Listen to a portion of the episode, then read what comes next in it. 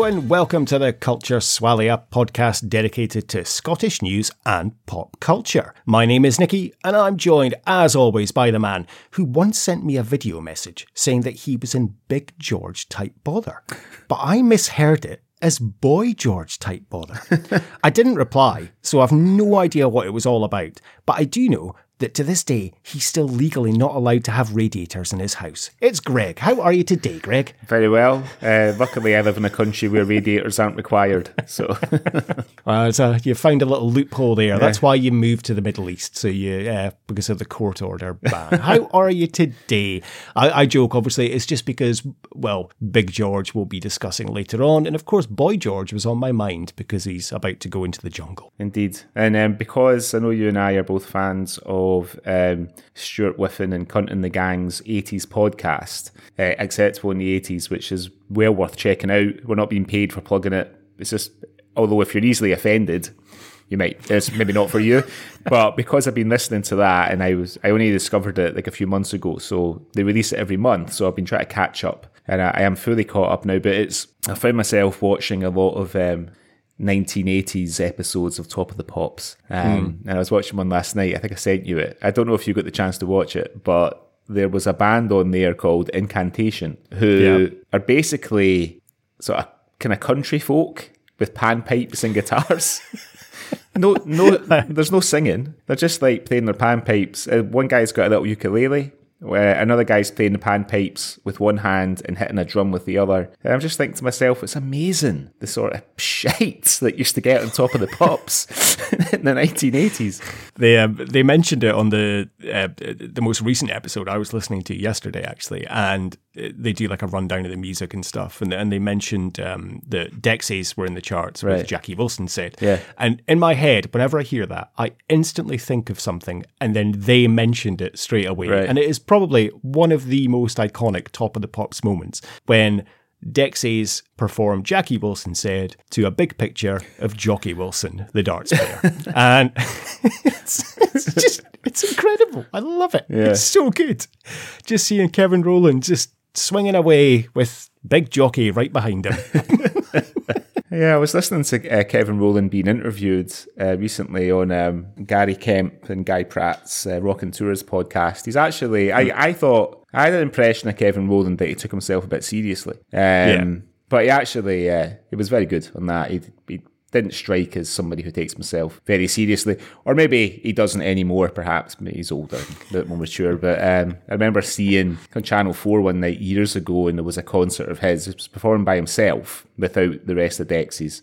And it was a really weird, sort of up its own arse, kind of arty thing with no catchy songs whatsoever. So he seems to, but uh, but I know that he played with Dexys at the uh, at the Commonwealth Games closing party this summer in Birmingham. So I mean, Come On Eileen is just the, that is your archetypal wedding song that comes on that everyone gets up to dance. But I, I noticed you just went, oh. no, I love that song. No, I'm It's, not. it's a it's a banger. it's yeah, an absolute a banger. And the thing, the, Great song. the the thing that that podcast that uh, the Acceptable 80s podcast has sort of made me realise that a lot of songs that probably were the soundtrack to our young lives, which you would hear all the time, like that. The Come on, Eileen is a perfect example. Um, like sort of school discos, or as you say, weddings or whatever, or if you're at like some. Remember, they used to get those like terrible '80s pubs, like that. What was that one in Glasgow that were in that time? Relax or something like that. Was it called? I can't remember. Can't remember. Yeah, Yeah. that rings a bell. Relax. Yeah, yeah, it used to be on um, Renfield Street, I think. And so, like, you, you was sort of like if you if because those songs have been so overplayed in your life, like in the last sort of 15, 20 years, like when you hear them come on the radio, you're like, oh fucking hell, you, and you turn it off. But actually, when you come back to these songs, you realise that they're absolutely brilliant. And Come On Eileen is a brilliant example of that. So is uh, Karma Chameleon by uh, Culture Club. It's a brilliant song. Wonderful. Yeah. Yeah, I went down a bit of a culture club rabbit hole yesterday. And yeah, Karma Chameleon's great. I, uh, do you want to hurt me? But Yeah, for me, it, Church of the Poison Mind is just a, such a good song. Such a good song. Yeah, it's really good. I just, talking about that pub, it just flashed into my mind. I wonder if there's ever been a Scottish tribute act and for Holly Johnson's band because they should totally call it Franco Goes to Holyrood. like it's yeah. that's just an open goal there. if that doesn't exist, we need to set that up. I'll be Holly Johnson. Um, Our mutual friend could be the guy with the big the, with the big tash. It's in we can get him involved. Um, I'm not sure. I'm, that's great. Uh, Holly Johnson and the guy with the big tash are the only two members of Frankie Goes to Hollywood that I'm really familiar with. I Yeah, I can't. I, know couldn't who I- name anyone else. I, no. don't, I don't know who I could be. It's a bit like Dexys. Would you be able to name anyone else? Or like Culture Club. Obviously, you know Boy George, and you know the um, I can't even remember his name now, but the black guy who I think went out with Boy George. Um, I think they had a relationship. Um, that's the only two members I can really. Yeah, I, d- Remember. I don't know if you would have seen this because it was on when you lived in Dubai, but the Channel 4 did a drama about Boy George and Culture Club like years ago. I think it was called The Boy Can't Help It. Okay, I've never seen that. the guy who plays Gavin and Gavin and Stacey, whose name uh, escapes me, Uh, Matthew. Matthew Horne. Yeah, so he played. I've met him in Austria. Oh, have you? Yeah. Yeah, Well, he pl- he plays he was a twat.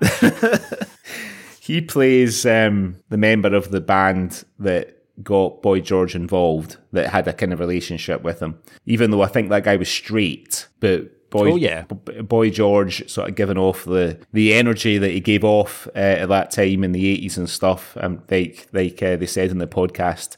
Probably leaving quite a few confused dads watching Top of the Pops on a Thursday night. Um, but yeah, Matthew uh, Horne plays uh, plays the sort of um, the, the member of the band who Boy George went out with. I don't think he went out with the black fella. His name I can't remember. I'd, um, it's Mikey Craig. I've just googled because I, I felt terrible. So he was the bassist in Culture Club, and very good he is too. Very good, yes, indeed. Yeah. So uh, yeah, so Yeah. th- like you, I've been going down a bit of an '80s uh, rabbit hole over the last few months, um, and coming back to a lot of these old songs that you just and sort of gaining a fresh respect for them. You know.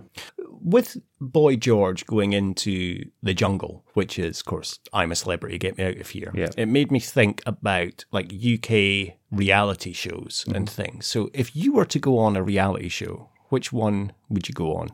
See, the problem with me is similarly to you. I'm I'm not uh, particularly outgoing, so it would have to be something where I don't know. I mean, I, I mean, I guess I could probably do Big Brother because I'd, be- I'd be fine doing that because I know I could just sort of wander off and be by myself when everybody was getting on my nerves. I might miss like not having my phone because you, they don't let you take any books or anything, do they? Then at Big. Brother, you just be No, because it's um yeah they did in the first series, and then they realised that people were just sitting about reading all day. so it, it's the same as the jungle. You're not allowed to take in any books or anything because it's not entertaining. Yeah, I don't. I, I wouldn't want to do that farm one where Rebecca Loos wanked off a pig. I'm not in. I'm not into that. Um, I'm not good enough to do Bake Off. Not good enough in the kitchen to do that. I'll just embarrass myself. I don't know. I mean, I'm, sort of out of. I mean, I, I mean, I'm probably. Yeah. I'm too old for Love Island, and uh, crucially, not mentally ill. Yeah, I mean, I struggle with this as well. I mean, I thought about it and I was like, well, I, I couldn't do the jungle because I'm a, a bit afraid of heights and stuff. Right. So, like, you know, they have to go over the rope bridge and I think they have to parachute in and stuff. So Yeah. I, I couldn't be arsed with that. I don't think I'm talented enough to do Strictly Come Dancing. No. Big Brother, I've often thought I would have done. However, I fucking hate people.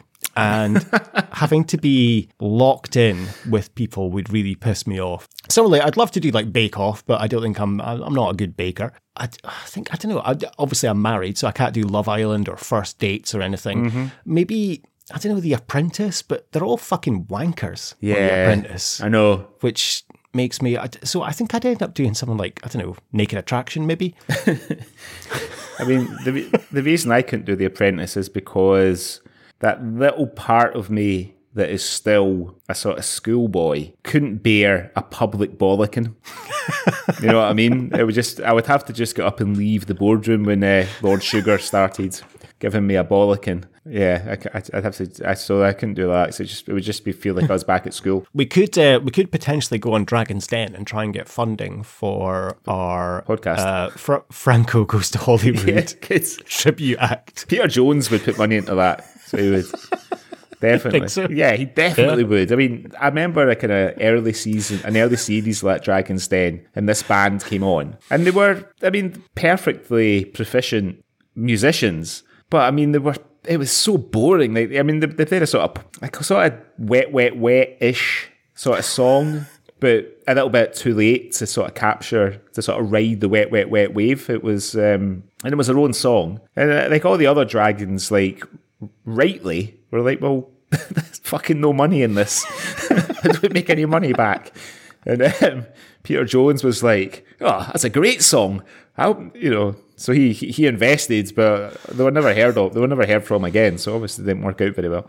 Just imagine Deborah Meaden be like, you know, this isn't X Factor. This is Dragon's Den. Why are you coming home with this fucking pish? Well, that that was the se- that that was the early series that had uh, Funky Duncan Bannatyne on there, and um, Oh, aye. yeah, and uh, aye, Was he out? he was out straight away. Uh, yeah, yeah, you're very good. You're you're very good musicians, but it's just there's no money in it. Uh, I'm out. I'm out. I'm out, Deborah. Oh, very good. Okay. Right. Well, I think that covers the, the UK talent shows um, and reality shows that we have. We'll, maybe, we'll maybe we need to try and come up with our own sort of talent show format. Well, we'll have to think about it. Maybe talk about it in the next episode when I've had time to consider it. Yeah. See what, uh, well, yeah, if any of our listeners have got any ideas of what we could do for a reality Yeah. show, then please get in touch. It'd be uh, wonderful to hear your ideas. We'll read them out on the next episode of the podcast. And crucially, we'll make you producers if they, if they get picked up by like uh, Bravo or Channel 4 or something like that. exactly. yeah. Okay, right. Shall we have a look at what's been happening in Scotland in the last week or so, Greg? Cue the jingle.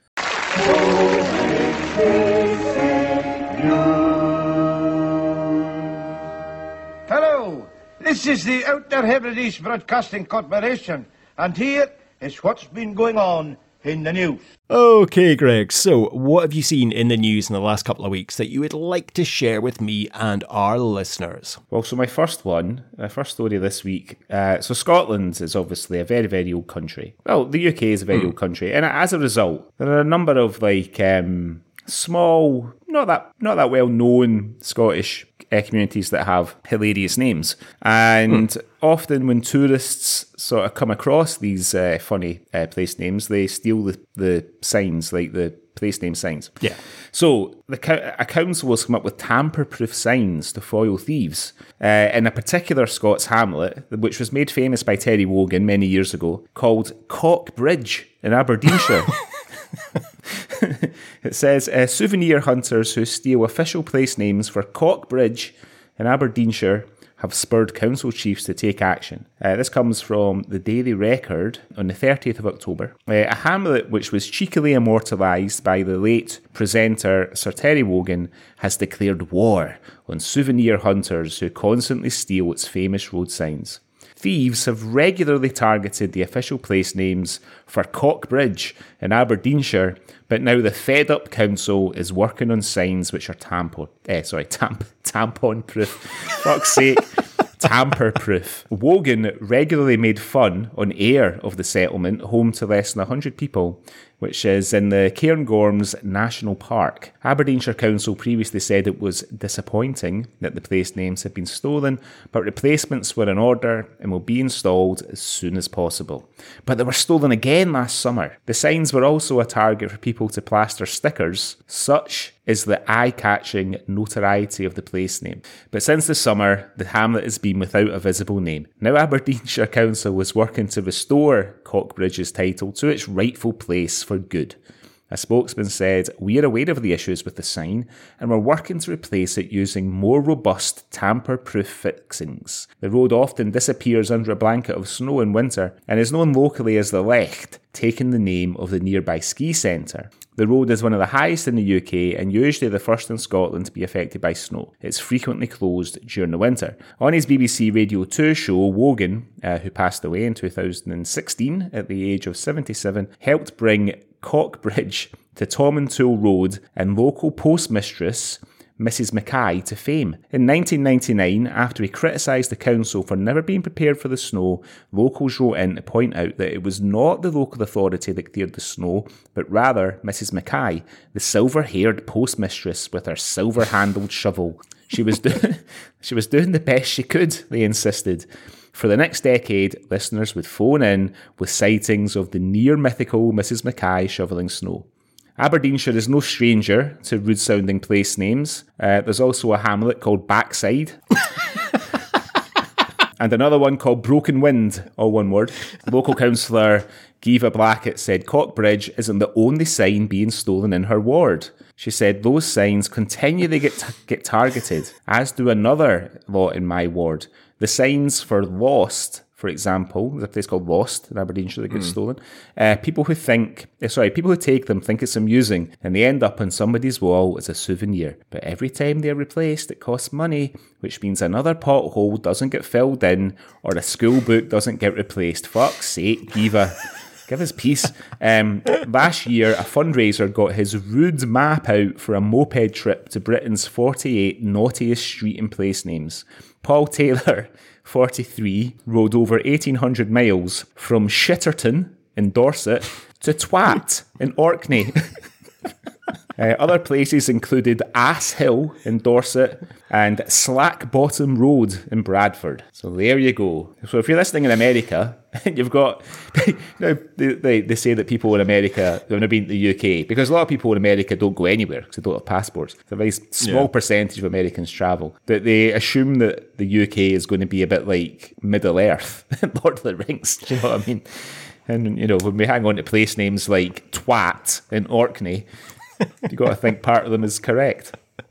I think I'd rather have a backside than Cockbridge. I mean, Cockbridge is funny, but backside is that's brilliant.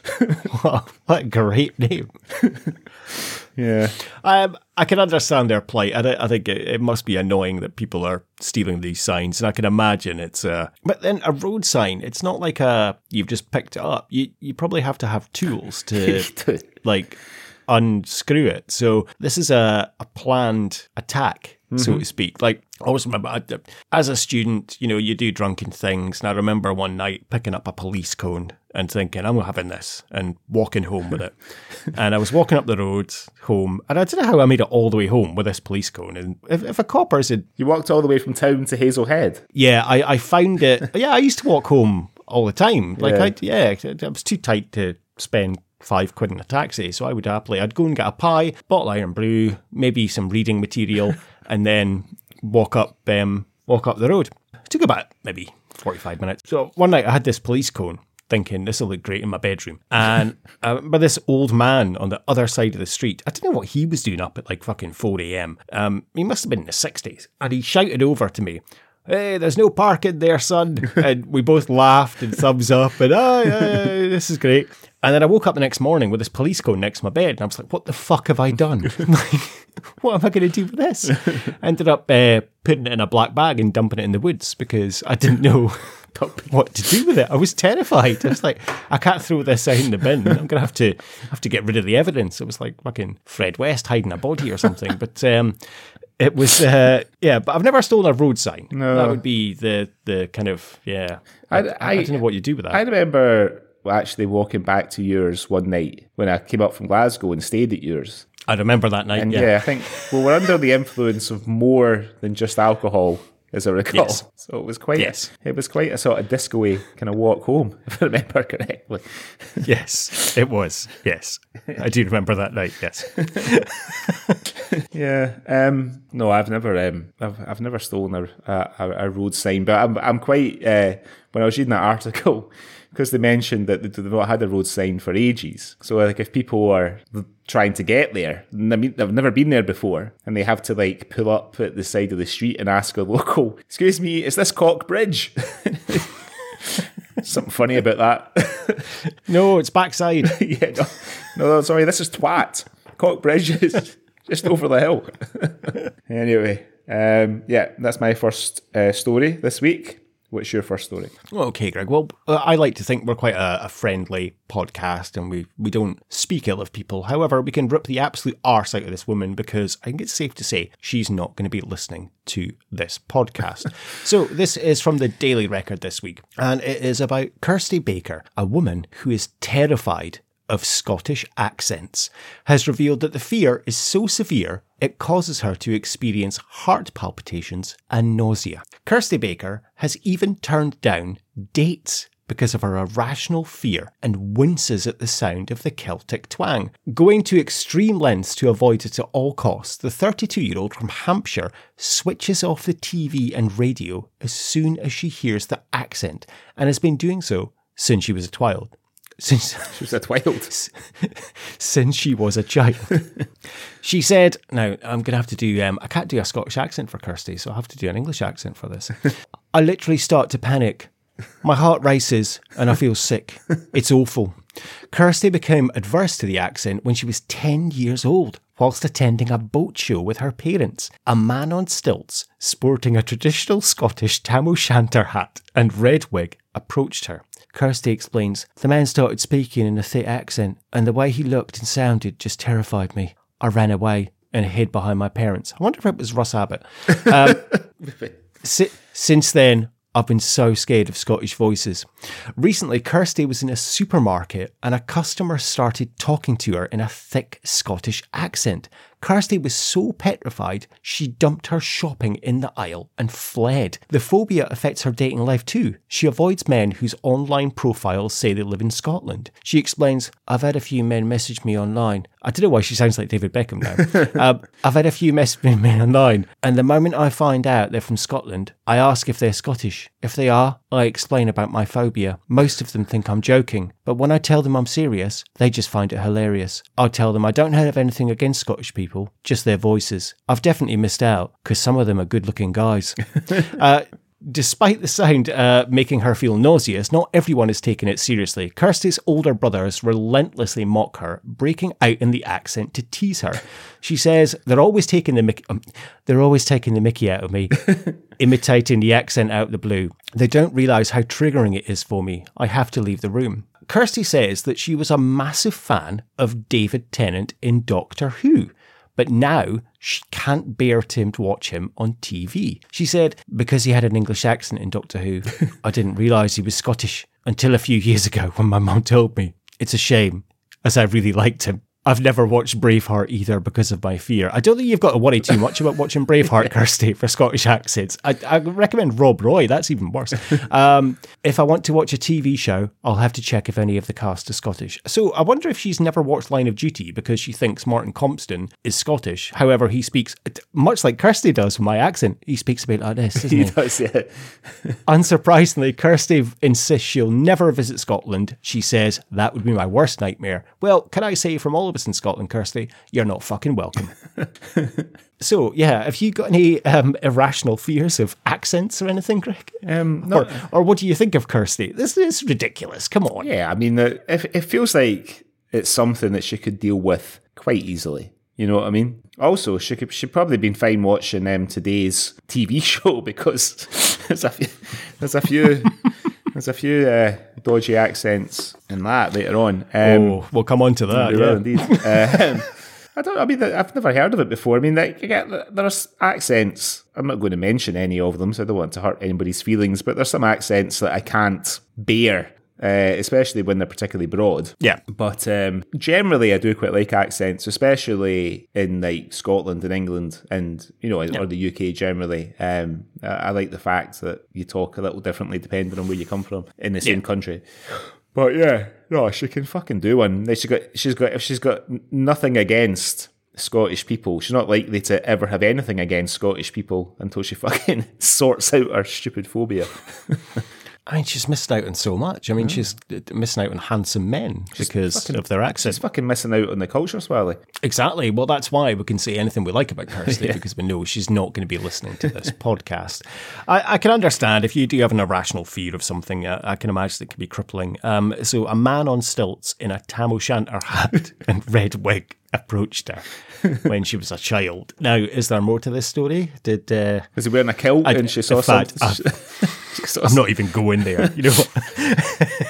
He was maybe he was he was wearing a kilt and he was a true Scotsman and uh, she got a flash of something she should never have seen.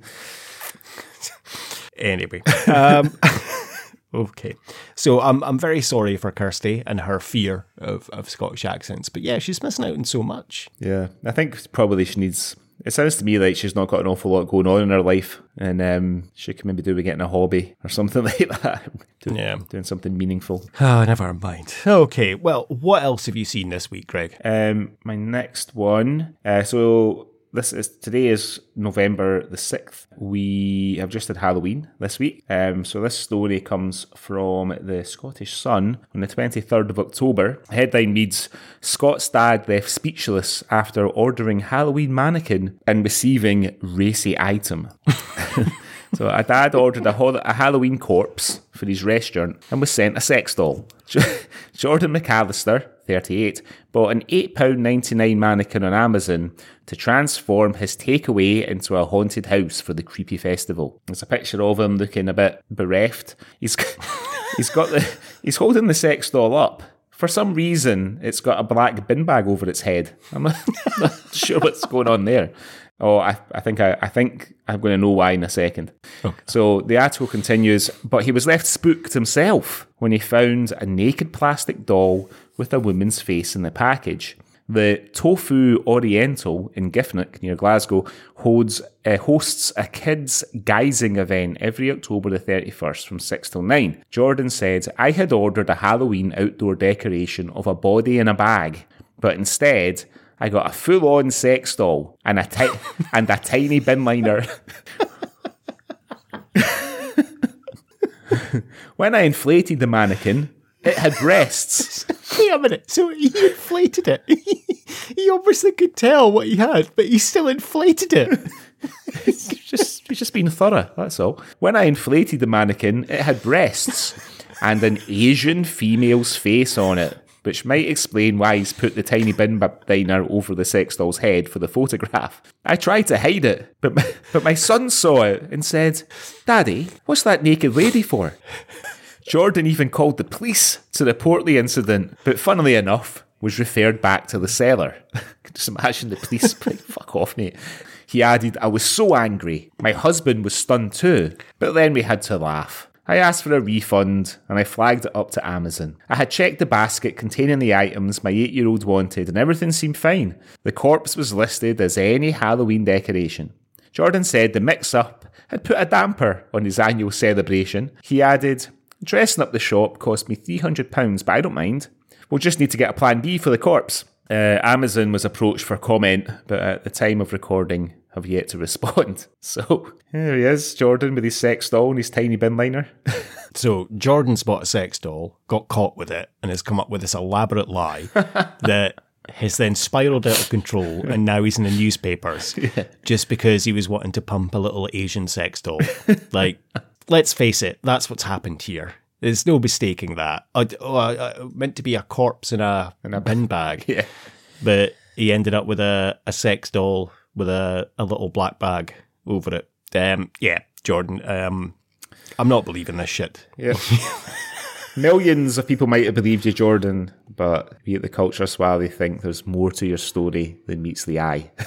Yeah, how does he, how do you get confused with that? I could understand if he bought it from like Wish or something, but he's bought it from Amazon. You know, it's not like it's going to be mislisted as inflatable. I, I just love the fact that he like blew it up. Surely you'd have got it and you'd have looked at it before inflating it because you have to you'd have to unwrap it and kind of flag it out so that it's like that- so that it inflates properly. Exactly, yeah. And he must have looked at it and went, "Oh, this has got tits," rather than once he's inflated it, he's like, "Oh my goodness, it has breasts." Like, Yeah. uh, no, no, Jordan, yeah, no, yeah. like he's just he was just in the process of blowing it up when his son when his sons come in and he's thought, right, I need to think of an excuse really quickly. And it's because one lie's led to another and led to another. Before he knows where he is, he's in the Scottish sun, holding up a sex doll with a bag over its head, looking bereft and disappointed. Do you remember that story? I don't think it was. Um, I don't think it was Scottish, so that's why maybe I haven't covered it. And it, it was a few years ago, and it was a story that was in the papers. And I think this meme does do the rounds on social media, and it's about this elderly couple who, like, they're in their sixties, and they were in the newspaper slamming Virgin Media, their TV provider, because they'd been charged like sixty quid for porn. Yeah.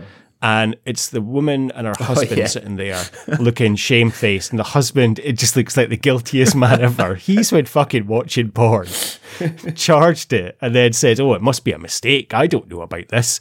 Uh, yeah, I think that's what Jordan's done. So, like, I, I noticed that you were, you seem to know quite a lot about the process of blowing up sex dolls there. You were going into a bit of detail about how you have to roll them out and how so they inflate properly. I meant just inflating things like pool toys, for example, or you know, a blow up bed. I didn't mean about like Asian sex doll. dolls. I don't know. I, I, I don't know. I've I've never owned one like Jordan. I did buy a corpse in a bag once, but um, wasn't as advertised. Say, Like, uh, I sent away for a sex doll when I was delivered like a blow up corpse in a bag. I, I always think there's, you know, there's something a bit tragic about sex dolls because I mean I've never, I've never been in contact with one. But I, you know, obviously they're supposed, I guess they're for kind of lonely guys or girls that maybe find it hard to meet somebody and, you know, and want to kind of basically just have like a posh wank, basically, right? I always think it's, oh, it's a bit sad, really, because they don't, I mean, they, they surely don't feel anything like a human being, you know? No, I would imagine not, because it's it would be like latex. having sex with a rubber ring, unless you like maybe put the contents of a pot noodle inside first or something. Then, then maybe. I I always um Contents always of a find it funny. noodle after the hot water's been added. I hope. Just just make sure it's not a Bombay bad boy. Like, chicken and mushrooms the best, I would say. Um, I always find it funny that uh, you would have uh, known this um, in Aberdeen, because of course Aberdeen fans we are known as sheep shaggers, and in a lot of the pubs in Aberdeen there'd be vending machines in the toilets where you could buy condoms, and in some of the vending machines you could buy blow up sheep that's right. that were little blow up sheep, and they did have a hole in the anus that you could um, potentially stick a chicken and mushroom pot noodle in. I always find that funny. It's, it's the type of thing you buy when you're pissed. You're like, oh, blow up sheep, and then you blow it up and fling it around the bar and stuff. Yeah, uh, yeah. yeah. Fun times, fun times. Anyway, yeah, Jordan, I'm not having any of this. You dirty deviant. Oh dear! I, I said the fact that he called the police. the police, the police were like, "What? What? What are you actually reporting here?" because this this is when a lie gets too big. Yeah. And he's like, oh, I, I should phone the police. And obviously his husband's been like, yeah, you should. Like, yeah, Uh, I'm going to. yeah, he's, he's had Well, like, yeah. "Well, go on then, go on then, phone the police. See how how far are you going to take this? Right, I'm right. not I will your the police." shite, Jordan. yeah. right, right. Well, the police aren't interested, so I'm going to phone the Scottish Sun. Well, go ahead, call the Scottish Sun. Fair play to Jordan, actually. He's Yeah. taken that uh, as far as he can. Good on him. He's styled it out, as we say. he's styled it out all the way, and he's even managed to get a little adv- a little sort of free advert for his takeaway on the in the Scottish Sun as well. So Oh, good stuff. anyway, that's uh, that's old Jordan and Giffnock. Uh, what's um what's your second story this week? I'm, I'm going to go a bit um, odd, Greg. I'm going to have a, a nice story this week. Yeah, I know it's not often that I do have um, a nice story, but I, I thought this was a lovely little tale. Okay. So this is from the Daily Record this week, and I actually saw this happening live on Twitter before the, the news picked it up. So I, I was invested in this story already. A Malaysian student booked a flight to Madrid after sharing beers with a group of Celtic fans on a train to London. So uh, Celtic were playing Real Madrid um, in the Bernabeu in Madrid uh, this week. They lost 5 1. But obviously, these fans were getting the train down to London to get their flight. So Austin, uh, who's the Malaysian student, um, met Hoops fan Mark Strachan and his friends on the Avanti West Coast service as they headed to Stansted Airport ahead of their Champions League clash with Real Madrid on Wednesday night. The Bristol University student got chatting with the Glasgow pals on Monday, and after a number of refreshments, Austin soon booked a flight with the lads. The brilliant story was shared by Mark on Twitter, and he's been keeping followers updated of their adventures. The following day, they got onto a Ryanair flight before arriving in the Spanish capital for more beers. And there's a photo here of Austin with his Malaysian passport. He's looking fucking pissed, and he's got like five empty beer bottles in front of him. Uh, the group then headed for a tour of Real Madrid Stadium, the Bernabeu, uh, before speaking to reporters. Uh, one of the fans with Austin told the BBC cameras, uh, We got on the train in Glasgow and bumped into this man, Austin. We had a few beers and got chatting away. He's over from Malaysia, studying at Bristol University. After a few more beers, we decided to book Austin a plane to Madrid. Austin added, and I'm not going to do an accent for this. Um, I had five, I had five or six beers, and I was just like, never mind. I'm going to be here anyway. like, uh, Mark has shared pictures of Austin with his boarding pass, walking through London with a Celtic flag, and having beers in Madrid and then the stadium. Uh, so, yeah, uh, this article was written before the game, so it says Celtic take on Real Madrid in their final Champions League match tonight, but obviously we know that they lost 5 1. So, I just love this story in terms of you know, it's it's a group of Scottish football fans, you know, regardless of who you support. Like, it doesn't matter, but I just find it so lovely that they've been getting the train down to London. They've obviously just got chatting to this guy who sat himself. Yeah. I said, come and join us. Come, come and have a beer. And he's like, oh, so where are you off to? Oh, we're going to Madrid for the football. and after Austin's had five, after Austin's had five beers, they've just fucking booked him a ticket. Come on, we're going. And I did see that they were tweeting like, "Has anyone got a ticket for the game that we can give to Austin?" he got a ticket. He did go to the game. That's class. so, that's brilliant. He's yeah. just on his way down um, back to uni and uh, takes, ends up getting accosted and takes a thousand mile detour to Madrid.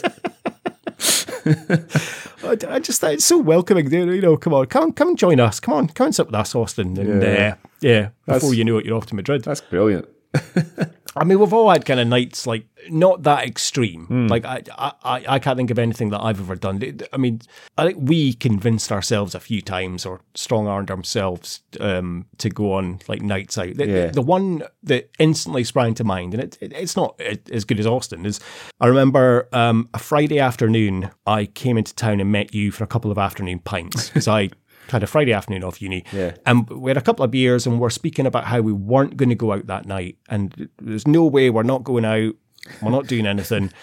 Um, I, I, was literally, we're outside HMV and I'm saying goodbye to you. And this guy hands us a flyer saying that, like, the drummer from Morcheeba is doing a DJ set at Escobar. And we looked at each other and we're like, well, well we'll have to go to this.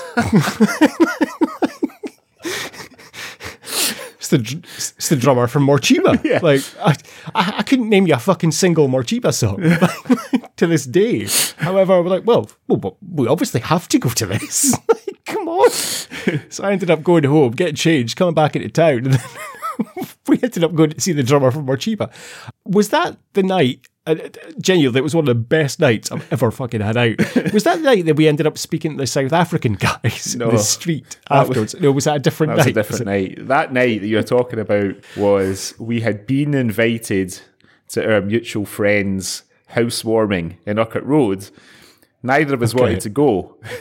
so I think that's why we had said, that's why we're like, yeah, well, if we're just staying in, just make an excuse not going to go. But then, but because we obviously were going out, we ended up going to his party beforehand, going to Escobar, and then turning up again at fucking three in the morning as the party was winding down and attempting to breathe some life back into it. Now I remember. Yes, you're right. Just the audacity. Oh, it's the drummer from Morcheeba. Yeah, we've got to go and see him. Come on. Oh, um, you know, it's not like it was um, Shovell from M People or something. You know, I can understand. Like, yeah. was the drummer from Morcheeba.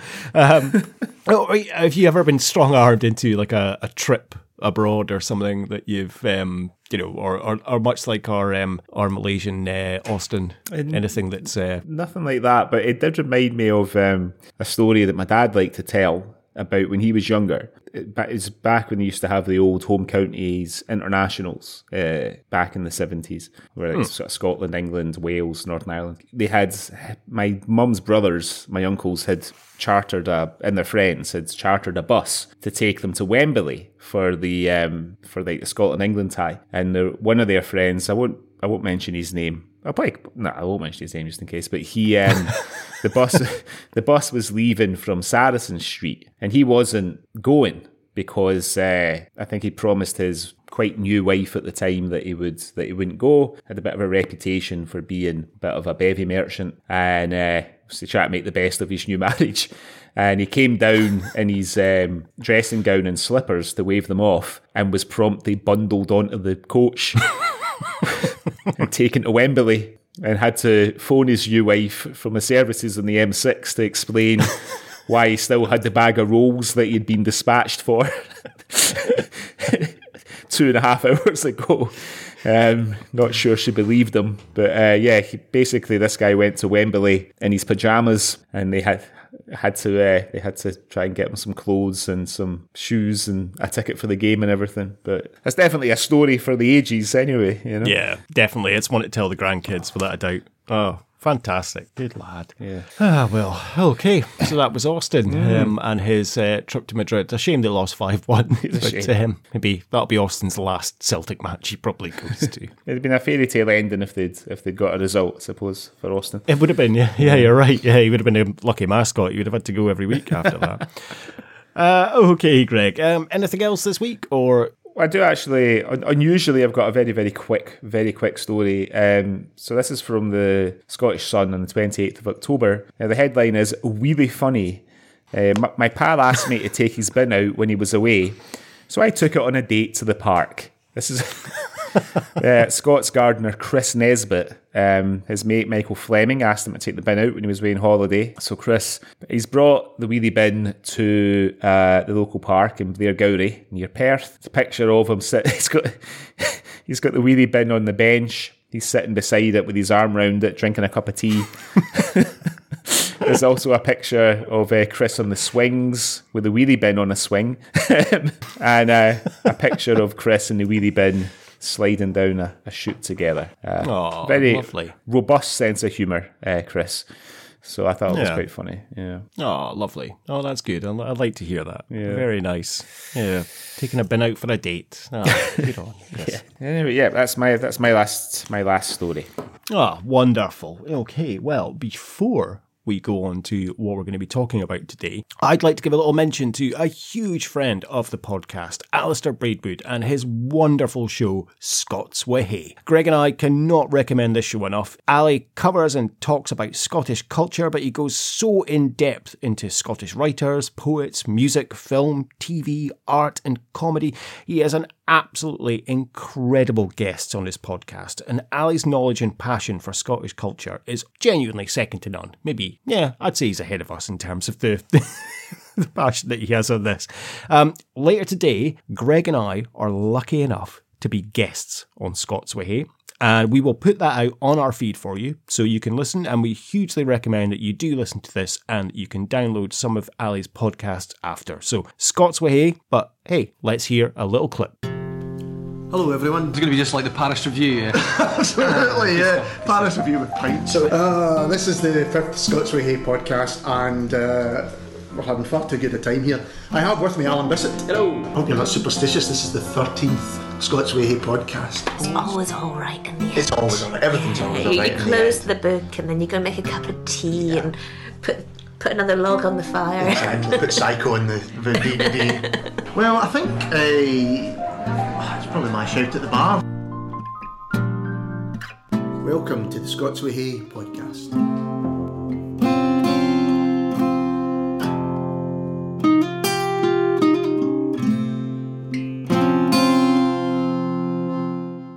Okay, Greg, so it was your choice on this episode. So, why don't you tell us what we're going to be talking about on this Swally today? Okay, so this week we're looking at the BBC's adaptation of the late Iain Banks' uh, penultimate novel, Stonemouth. It came out in 2013, uh, just uh, I think just about the same time as he passed away. The Christian Cooke plays Stewart Gilmour, uh, returning to the seaside town of Stonemouth five years after running away from a sex scandal uh, for the funeral of his best friend Callum, who appears to have committed suicide by plunging from the Forth Road Bridge.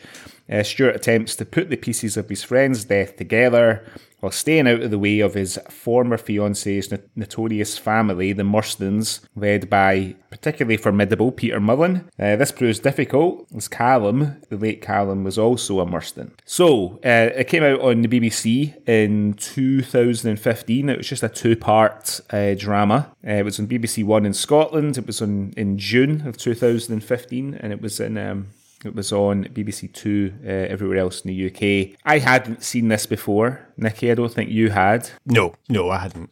I think we we mentioned on the the last episode we'd we both read the book Hmm. when it came out, but no, this is my first time actually viewing Stonemouth. I was aware that it had happened and that it came out, but I'd, I'd never actually watched it. Mm-hmm. So no, my first time too. I actually realised I hadn't read the book. I was confusing Stonemouth with The Quarry, which was Iain Banks' last uh, book. Um, so when I was watching it, I was thinking, I don't remember any of this stuff happening in the book.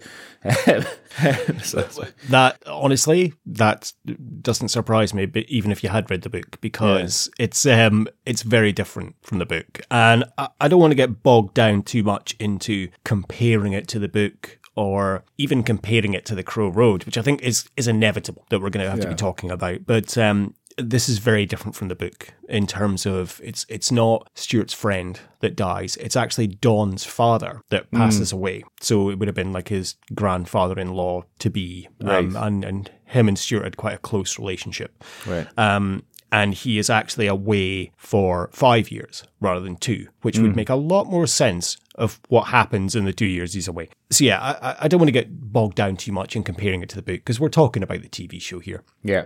In coming to this without having read the book and seeing it for the first time, what did you think about Stonemouth? Initial thoughts? Um, I mean, it was, you know, I think this the, the sort of basic framework of the book is uh, has a lot in common. Eh, oh, sorry, not of the book of the uh, TV show has a lot in common with the Crow Road. You know what I mean? Sort of young guy, sort of coming home and trying to put the pieces of a mystery together. Um, they, you know, they filmed a lot of the TV show at Macduff in Aberdeenshire, which if you've never been to Macduff, I recommend you go. It's absolutely uh, stunning there. I don't mean you, Nicky. I'm sure you've been to Macduff. I meant that for the listeners. S- stole a road sign from Macduff once. Did you? Cockbridge? No, I didn't. No, of course not. No. Uh, uh, yeah, so like it's great to see Peter Mullen in in anything, and he, he's very good in this. Gary Lewis is great in it as well, although we don't see that much of him really. But where we do see him, he's very good. A bit perplexed at the choice to cast so many English people in lead roles. Because Christian Cooke, as an actor, I like him. I really like that um, Cemetery Junction, the Ricky Gervais movie that he was in, set in the 1970s. Like, I thought that was a good film, and I thought he was particularly good in it. I don't you know, I, it's a kind of BBC Scotland production. You think about the amount of Scottish actors of Christian Cooke's sort of generation that could have played that part. Um, I was a bit perplexed by it. I either I don't know. I mean, there, there there's there's a lot of issues with it. Uh, to be honest, there's a lot, and there's a lot of um, there's a lot of story threads left completely unanswered. I I think cramming the the story such as it is into two hour long episodes is perhaps been a bit ambitious, and it's not really paid off. Um, unfortunately, that's not to say that I didn't enjoy it. There's some great moments in it, and there's some fantastic performances in it, particularly from um, uh, Gilly Gilchrist as uh, Stewart's dad, and um, what is her name? Um, Charlotte Spencer, who plays Ellie, is very good as well. But yeah, I think there's. I think probably the the fairest sort of summing up of it for me is probably a bit of a missed opportunity. I'd agree with you there. I think um, it's a it's almost a trope of kind of Iain Banks novels. Really, it's a, it's about a young man going back to his hometown, and the tale gets told in past and present with flashbacks and Yeah. voiceovers. And I think that's maybe why this kind of fell a little bit short to me because it's not the Crow Road. But it, it's almost like it felt like you know what it felt like almost like an American remake of The Crow Road. Like you know what I mean? Like it's not quite as good. Um, I, I think they're they, they tried to do something good, but it just kind of failed. And, and there's so many similarities, you know, in terms of Stewart and Ellie. It's kind of a a romance from afar, hmm. which is just like Prentice and Verity, really. Yeah. And he's trying to kind of piece together this mystery and, and who knows what's going to happen. I thought it was okay. It was passable. I did enjoy it. And I I actually watched this with my wife because I said to her it was last Sunday and I just, look, I need to watch this for the podcast. Do, do you want to watch it? It's like a Scottish two part thing, kind of mystery type thing. She's like, yeah, yeah, I'll watch that. And, and she loved it. She hmm. really enjoyed it. And when it ended, actually, she's like, is that it? Is, is there more? I want more. I, I need to know what happens because there's there's so many, as you say, unanswered things. Yeah. I, I, I did enjoy it, but yeah, it, it was a bit disappointing in terms of the. I, I don't know. They, they crammed a lot into two episodes, but then if it had been made into maybe three or four, it might have been a bit too drawn out.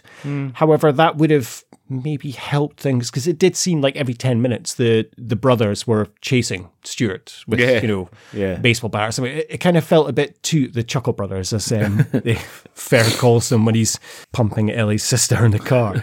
But it's um, it, it does feel like oh, okay, so they're chasing him again and Yeah. again, and here we go.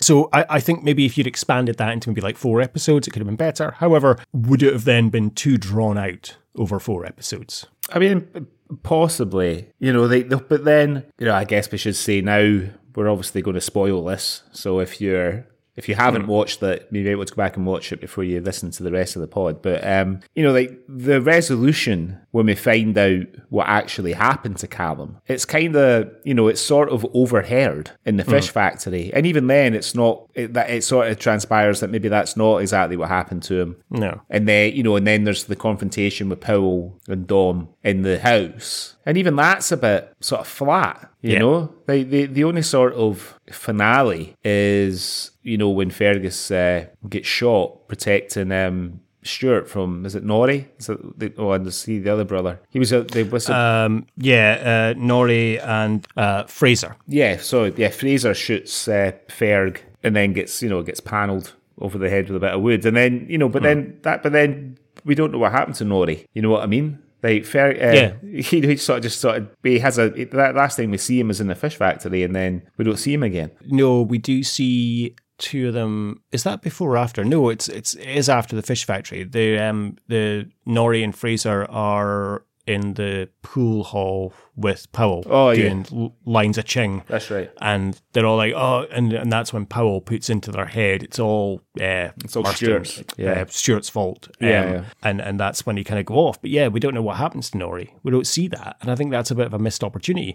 And I I don't even think, as you say, we kind of overhear in the fish factory. It's because the brothers like, yes, that's what happened, Dad. Yeah. However, I think they're just saying that because Don's said it and Powell's there as well. Yeah, And it, it's kind of no, I, I think it was Powell that killed yeah. Cal. Well, but it's, Um, it's all sort of implied, isn't it? Yeah, yeah. It's never actually you don't get a resolution. We we still don't know what actually happened. Yeah, And there's a lot of this kind of screaming at the the screen. I mean, the in fact, the reason that Stewart kind of had to leave Stonemouth was because he was engaged to Ellie, and he got caught pumping Joy McAvoy in the toilets at a wedding, and then he has to leave. Now, at no point in this does he tell Ellie, "Well, the reason I pumped her was because I saw you kissing your ex boyfriend's brother." yeah, who you then went on to marry um, on the balcony. So that's why I end up doing that. He doesn't tell her, and you're kind of screaming at the screen, just fucking tell her, and it's all going to be not okay. But she can explain, you can explain. It, it, it just seems there's there's so much kind of unresolved stuff that you just want to scream at the TV. Yeah. just sort this out. No, I know. Um, it's yeah. I just it was just you know. I mean, I guess you have a sort of happy ending. I guess with uh, Stewart and Ellie embracing on the platform. I mean, what, what's that? I mean, it's supposed to be set in like modern times. Why the fuck is it getting on a train carriage from like the 1950s? I think it, it, it did look like the Hogwarts Express or something. didn't it? off to, to take them off. Yeah. So you mentioned about the the English cast, and of Yeah. course we have, as you say, uh, Christian Cooke in kind of the the main role, really, and Charlotte Spencer as Ellie. You know, and two English actors. However, yeah, why why do you not cast Scottish. Like, it, there's so much talent there that you could easily have, have cast this. And and that's the thing because they're doing just like kind of generic Scottish accents. Yeah. Now, this is meant to be set in Stonemouth, Yeah. and, and it's meant to be like Moray, like it's meant to be Oh, in the north, kind of. It's meant to be Aberdeenshire, Right, of the, course, the yeah, area. yeah. Whereas the accents are all over the place. You know, you've got uh, Peter Mullen and Gary Lewis doing different accents. You've got uh, these English actors doing different accents. You've got Ferrick, who is like kind of a posh kind of Yeah. Edinburgh accent. Uh, Powell, obviously Irish, so it doesn't even make an attempt. Mm-hmm. But everybody's accent is completely different and all over the place. And it, it shouldn't be like that. I understand they couldn't probably do a proper Moray Aberdeenshire accent because nobody would fucking We have to understand it. subtitle it. However, it, it did annoy me a little bit that everybody's accent was just all over the place. It's just like a look, it's Scottish, it's fine. I mean, the woman that we heard about in the news, she would go mental over this because yeah, oh yeah. all of the, the different accents going on. But it did, did strike me as, you know what? Can you do a Scottish accent? Yeah, that's fine. Doesn't matter. Doesn't matter. You know, if if you were to set this in Liverpool and you had an actor doing like a Mancunian accent when he was meant to be from Liverpool, there would be fucking outrage about this. Yeah, but yeah. yeah, it seems to be okay because it's Scottish. It's fine. Yeah. Um, I wondered if um, I wondered if Joy McAvoy might have auditioned for the role of Ellie, or maybe the role of uh, Greer, and um, and you know, obviously was unsuccessful. Uh, but she's she's I had to be, be fair to her. I mean, I'm I'm not a big fan of Joy McAvoy, if I'm honest. But to be fair, I thought she's although she's not in this very much, really, I thought she was actually all right. I think she's I think she's she's she's better in the sort of five minutes or so of screen time that she has in the whole thing than she is. Got about four lines, and they're like, "Do you fancy a line?" She, and she comes back in the sec- fancy a shag. she comes back and- in the second episode, doesn't she? Of course, yeah, to explain everything. Yeah. Now, this is what bothers me. Now, this is the the whole kind of crux. So, Ellie and Stu have been together, and you know, in fact, let's delve into their relationship first. Stu, Ellie is Cal's sister, and Stu is mates with Cal, mm-hmm. and he fancies Ellie. But he says he can't speak to her because she's out of his league. Now, come on, it, it's not as if Stewart's looking like Big George or anything. like he's a he's a good looking guy. She's not out of his league. He's a good looking guy. She's a beautiful woman. It's you know they're kind of perfect for each other, really. Yeah. However, his patter is fucking shite. His first line to her is The truth is, I've been in love with you since the first moment I laid eyes on you. I'd love to have a baby with you. Now, she should be running for the fucking hills when she she hears that. However, they don't. So they end up having a relationship, despite the fact that she is currently going out with Gary Lewis' character Mike, one of his sons. Mm-hmm. So she's going out with with him. I can't remember. Uh, is it Ryan? No, Ryan's the one she marries. Um, and turns out to be gay because Ferg goes and Yeah. lures him into the woods. Now, so she and Stu start going out. Then at this wedding, they're engaged, they're going to be married. At this wedding, we see Ellie kissing Ryan, hmm. who is her ex boyfriend's brother, and Jell, Joy McAvoy's character's brother as well. So th- this all incestuous thing. And Stu then goes off to the toilets with Jell to have a line of coke and a bit rumpy pumpy. Now we find out that Powell has set all this up effectively. Now he set up Jell to go and speak to Stu, but did he set up Ryan to kiss Ellie on the balcony? But then we find out that Stu's fled Stonemouth that evening, been away for two years. In the two years he's been away, Ellie has married Ryan and divorced him. Yeah. So uh, you're like, what the fuck? Like, it, like it's just it. It's so incestuous, and I mean, I guess it is Moray, but it's so incestuous and just kind of just these two families and just everyone's, you know, all the brothers, sisters, everyone's just hooking up with each other, and it's just bizarre. It just, I, I don't know. It just, it just didn't seem believable in a way that that she's done this. She's why was she kissing the brother and then, but then ended up marrying him? Yeah. It's just you know because like Ellie she seems like such a she's knocking him back and he sort of forces himself on her. But she doesn't like like batter him off. You know what i mean? Away No. you know it's like she, she's like it, the the moment lasts long enough for stewart to uh, see what's you know to get the wrong impression. Yeah it's um it's it's strange. Um and the other thing is like going back to to the sort of crow road-esque childhood trauma you know, like in the Crow Road, we had Fergus sort of smashing Lachlan's face into the cabinet thing. In this, in this one, we've got Big George killing one of the group with a sword before he gets uh, before he gets PJ'd in the eyes with a paint gun.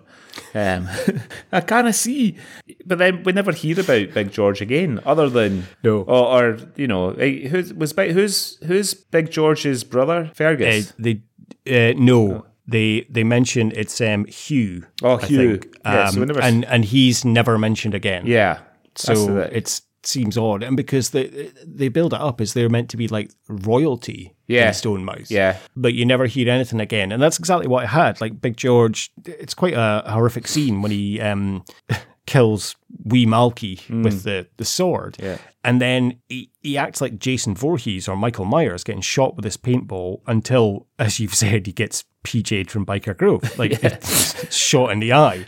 And, you know, fair play, that was all Cal could do really to stop him because Yeah. he was just like a kind of one man wrecking machine. But yeah, uh, Big George and Hugh never mentioned again, apart from, as you say, um, in Carl's video message when he says he's in Big George type bother. Yeah, I think that's I think that's this is one of the things that sort of costs it because like the Crow Road had a lot of characters and they were able hmm. be- because it was over sort of four or five episodes they were able to sort of flesh them out and demonstrate their importance to the narrative and to the story and stuff. Everybody from like Rory's girlfriend to uh, Prentice's flatmate and all that kind of stuff. There was enough time to kind of show you what they were all about and how important Yeah. they were to the story. Where in this one, to your point, you know, we meet these characters early on in the episode, in the early on in the first episodes when Stewart is thinking back to the Big George incident, and you would think that you know there's there's the scene where he sort of reunites with Fergus and some of his friends in the pub, and then he goes to the, this the other scene where they play poker. There's his friend who works uh, in the CCTV cabin for the bridge, and it's just it's like they're all sort of you just feel like they're put there to move the story on a wee bit. Yeah. you know, um, give to give Stewart another clue as to what actually happened to Cal.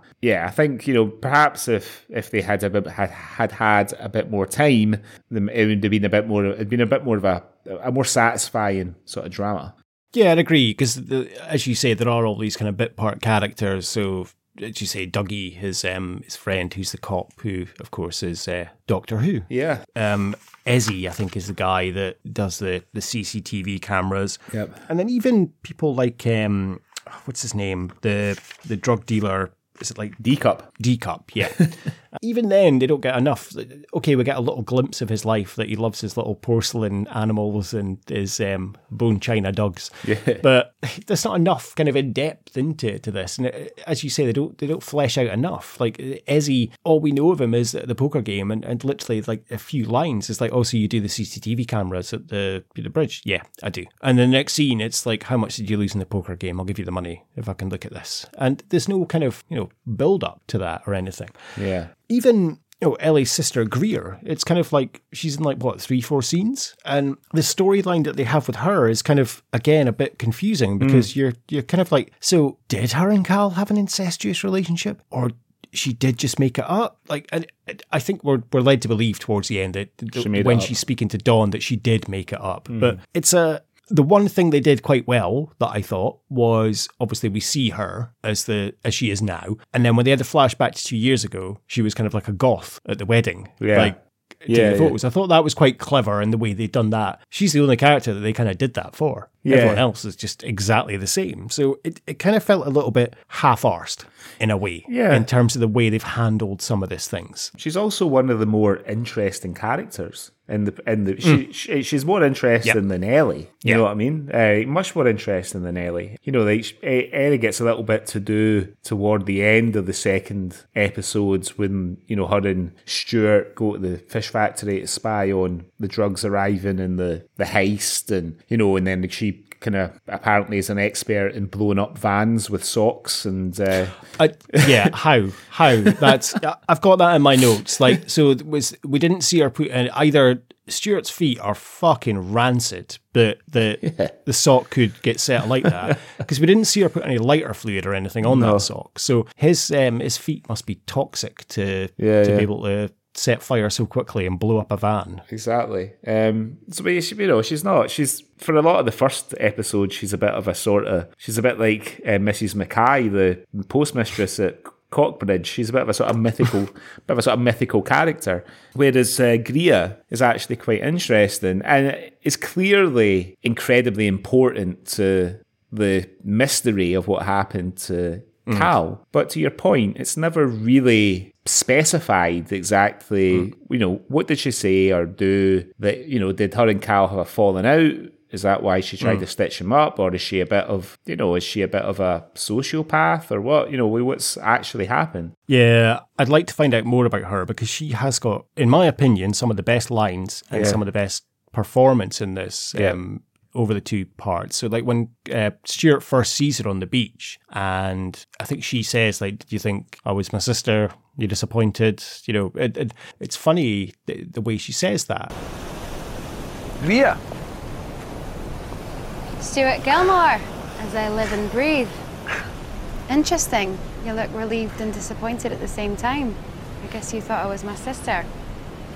Story of my life. Um, but then, uh, probably the best line for me is at Carl's funeral kind of wake, and Stu approaches her when she sat there herself, and he doesn't say anything. He just kind of looks at her in a weird way, and she says, um, "Are we meant to be communicating telepathically?" Yeah. and it she's just got so much kind of sass Yeah, about yeah, her. yeah. And she's yeah, she's a brilliant character, and I agree. I'd rather see more of her than probably most of the rest of the cast. honest. yeah. So she's she's played by Naomi Battrick, um, and another English actress uh, in that role. So yeah, I just a bit, bit of a bit of a strange sort of choice to make with her. Even like even D Cup's quite a, a an interesting character. You know, we, we have the scene in the pool hall when he where he threatens Stewart and uh, is rescued, and Powell rescues. Uh, you know, he rescues Stewart, and then we discover his hidden depths. when Ellie and Stewart go to his flat to under the to to buy some weed, but really to to ask him um, what he knows about what happened to Callum, and he's, it turns out that he collects these fucking wally dogs. Thanks for sorting us out. It's been a horrible day, what with my brother's funeral and all that. Aye, no bother. These yours? Aye. I collect them. Bone china, vintage. They're beautiful. Circus animals mostly. Wee dogs, monkeys, that sort of thing. But this. This is rare. Blanc de Chine porcelain. You can't get these for love nor money. I love the Chinese. See, apart from us, they invented like all the best stuff. But you know, again, uh, quite an interesting character that is sort of criminally underused. And actually, um, Powell, played by Brendan Gleeson's son, he's actually a brilliant character. yeah, You know what I mean? Like he's really, really good, and he's a he's a he's a fabulous actor. Um, Yeah. much like his dad and his and his brother. But uh, you know, like probably one of the best scenes in the in the show is as much as it's not very satisfying is the confrontation between him and Peter Mullen as Don. Yeah. in the house when he's he's threatening Peter, he's threatening Don with a gun. He's really, really good. it was so interesting because normally it's the other way around. I'm the one that is like, oh, um, when we're watching this and uh, Brian Gleeson pops up on screen, my wife was like, oh, it's him. Oh, I like him. I was like, what have you seen him in? She's like, oh, I watched this show, Bad Sisters, that he's in. He's brilliant. Yeah. it." And I was like, oh, okay. Powell is a, a fascinating character and very good. And, and he's probably one of the ones that they did maybe a decent enough job of building up kind of his backstory Yeah, that you can actually tell why he is so kind of owes his life to Don because looked after him and, and stuff. And I think that's why. And of course, the, the backstory effectively, he kind of even Don mentions at one point, you know, it's a shame you weren't a Murston, or Yeah, yeah. you know, Yeah, um, yeah. because you know he knows he has to give the keys of the kingdom to Ellie or the other two idiot brothers. Powell is a yeah a great character and quite menacing Hmm. in a way. I mean, Ferrig obviously is terrified of him because when he buys Ferrig and Stewart a pint in the pub, Yeah. and Ferrig's like, "Let's drink up. I don't want to associate with was it someone that could kill me like with one punch or something? Yeah, something or- like that. Yeah. But yeah, a very interesting character, and I quite would have liked to have kind of found out more Mm-hmm. about Powell and his backstory and, and, and what went into that. Really, yeah, how he came to be sort of adopted by the Murstons and all that. And Yeah, no, you're right. Um, he's yeah, very very good. Um, on Fergus, I noticed that he only has one jumper, regardless, regardless of whether it's uh, circa two, three, four, five years ago when everyone's sitting on the beach enjoying cans and, and dance music, or whether he's in the pub in the uh, in the present day with um, with Stewart. He only has that sort of one grey kind of fisherman's jumper. And even when he gets shot, he's wearing that fucking jumper. I I- I did not notice that. and you would think, as a gay games designer. Yeah. You would have a bit more style about you. Oh, absolutely. I mean, he's, he's got a cracking duffel coat. And in fact, he compliments Stewart on his jacket. He's like, oh, look at this from Shoreditch. But uh, yeah, you're right. I, d- I never thought about that. But you're right. He's only got one jumper. Yeah. On on some of the fashion choices, I mean, the shoes which get Stewart into all the trouble at the wedding. Those blue, His blue suede blue shoes. suede shoes. I mean, they. I mean, they. He deserved to be chased out of Stonemouth just for turning up at a wedding in navy blue trousers and light blue suede shoes. I'm surprised Fergus wants anything to do with them. I'd, I, I made a note here, and I can't remember why I wrote it, but I've made a note that says questionable buttery. Ah, okay. In the first so episode. that'll be that'll be the breakfast um, that Right. he gets served for uh, After his when hangover. He, he gets home, yeah, uh, for his hangover. So mum and dad, and he gets served a breakfast is a square sausage, black pudding, a buttery, and two fried eggs. Yeah. So I would I would question that as well whether you would actually have a buttery with that A fry up. kind of combination. You would just have a buttery, and I'm like I, I wouldn't have that combination together. So back when you So- were back before you became a vegetarian, um, and if you Hmm. if you, know, you live in Aberdeen, if your if your mum made you like a fry up, what would you expect? Like toast, egg, beans, Well, bacon, sausage. w- no, when I would make a, like a fry up myself, for example, yeah, yeah, I would have um, sausage, not square because it gives me heartburn. uh, so link sausage, bacon, fried egg, beans, toast. I mean, No black pudding? in Dubai as well. I would make black pudding as well. Yeah, yeah, that would kind of be it. I wouldn't go with like mushrooms or any of that nonsense. But yeah, like yeah, sausage, bacon, fried egg, beans, black pudding. no buttery on the side to No, definitely no. mop A- up your bean buttery- juice or your no, that's what the toast before. A buttery would just very much be a buttery that you would have on its own. You don't have that with a fucking cooked breakfast. That's just insane. I don't know what they do up in Moray or Stonemouth, but uh, it's um, obviously full of perverts if they're doing stuff like that. it's full of perverts because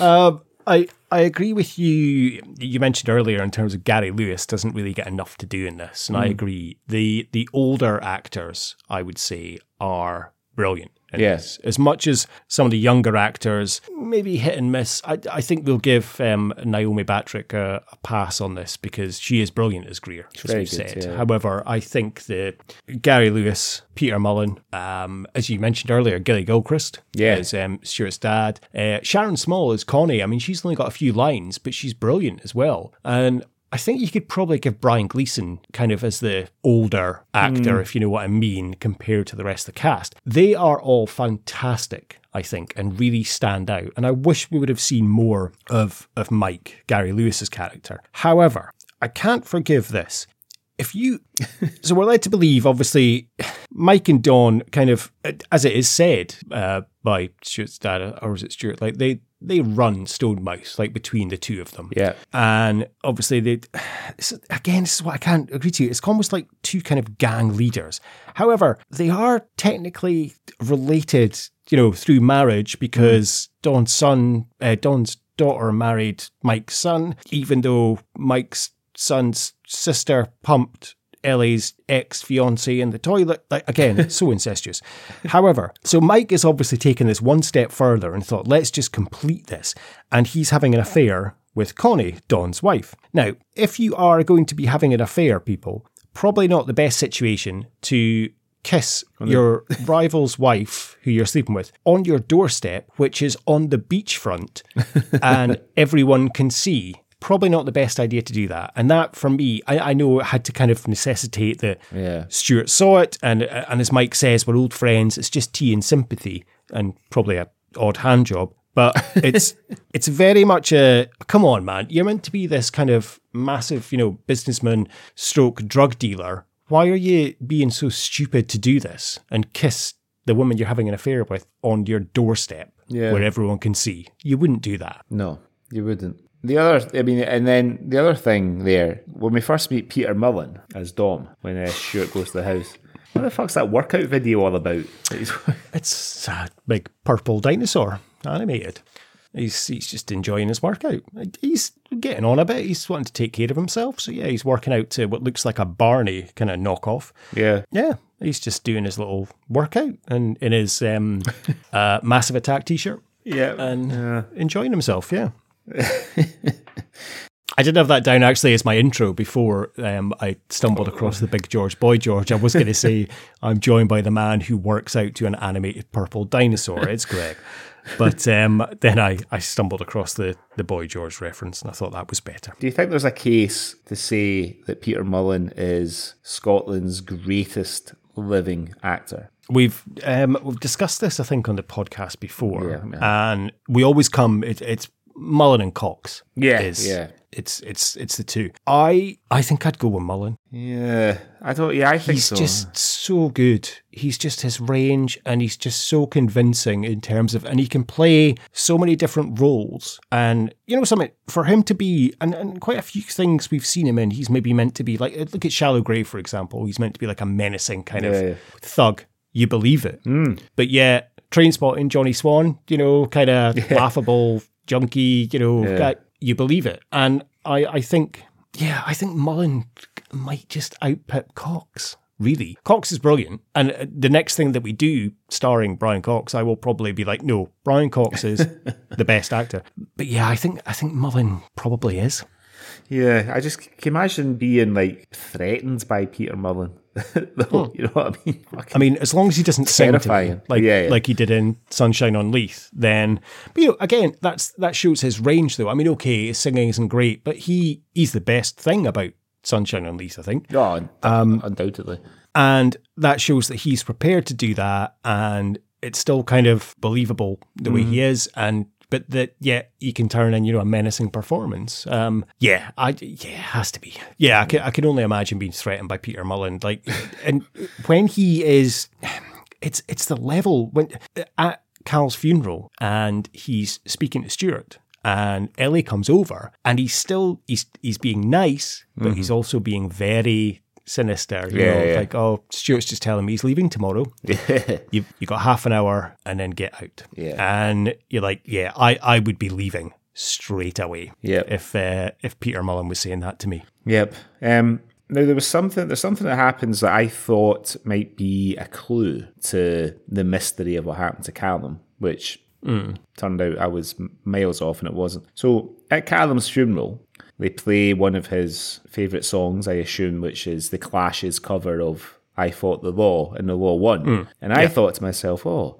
I wonder if Dougie, the policeman, is involved somehow here. Because like Dougie's another one of those characters that we see hmm. a fair bit of in the first episode. Like we see like Stewart meets him when he's out on his bike, being a policeman, and then we, he's there when they're playing poker. Um, The token black man in Moray. yeah, and the thing is, it's like, well, yeah, I mean that's the thing, and you know, he's got, he's obviously, he's got like a Scottish accent because the actor, and his name's Ni- Nikutai, uh, his second name, as you mentioned, he's going to be, Ni- he's going to be the next Doctor Who, Nikutai. That's why that's why I referred to him as Doctor Who because I didn't even want to tackle pronouncing his yeah, name. I guess like in, in Babby or something like that. Um, yeah, I'm always. I mean, like my kids are mixed race and have Scottish accents, and I always don't know because I just say when when I was growing up in in Glasgow, there was lots of Asian kids, but there wasn't any African or West Indian kids at all that I ever came across. The the, the other part of the first episode I liked is uh, when he meets Ferg in the pub. The- So when we're introduced to Ferg, and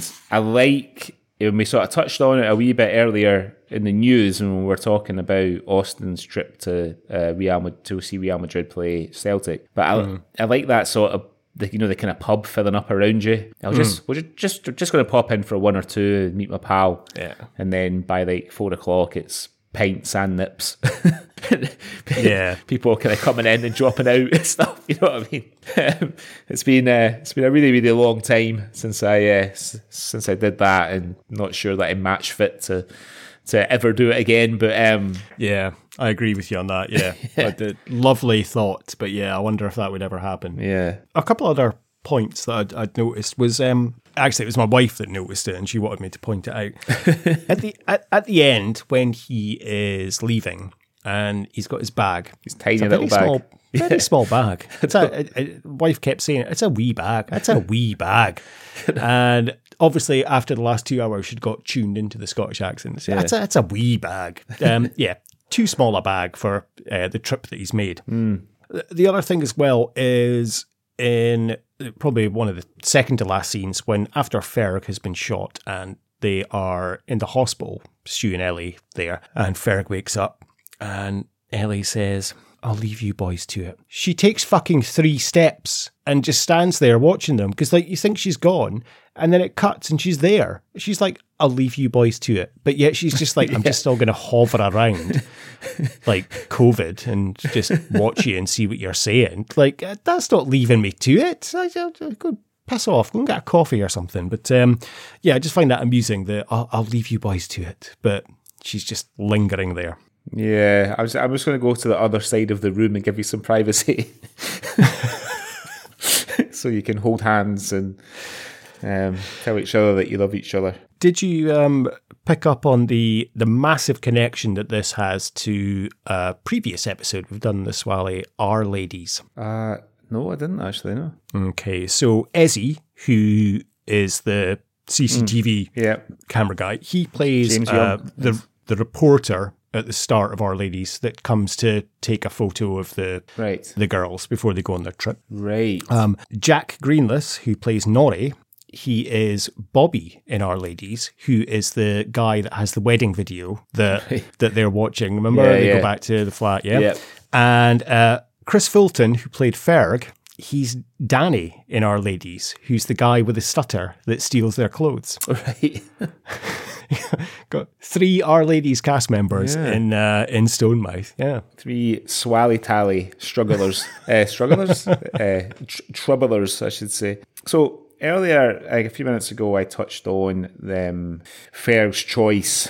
Not Ferg, sorry, Callum. I assume Callum's choice for a song at his funeral. Yeah, uh, I fought the law and the law won. So it led me to have a look and see what popular funeral songs are at the moment because I, th- I, th- I think we can agree I Jesus. fought the law and the law won. It's an unusual choice for a funeral. So in 2021 in the UK, the top 10 songs played at funerals starting at in at number 10, I need the top of the pops tune on, but I need the 1980s top of the pops tune on. In at number 10, uh, The Wind Beneath My Wings by Bette Midler. Number 9, The Lord Is My Shepherd, Eva Cassidy. Number 8, Always Look on the Bright Side of Life, Eric Idle. Number 7, uh, The Hymn Jerusalem, it just says various. Uh, number 6, We'll Never Walk Alone by Gerry and the Pacemakers.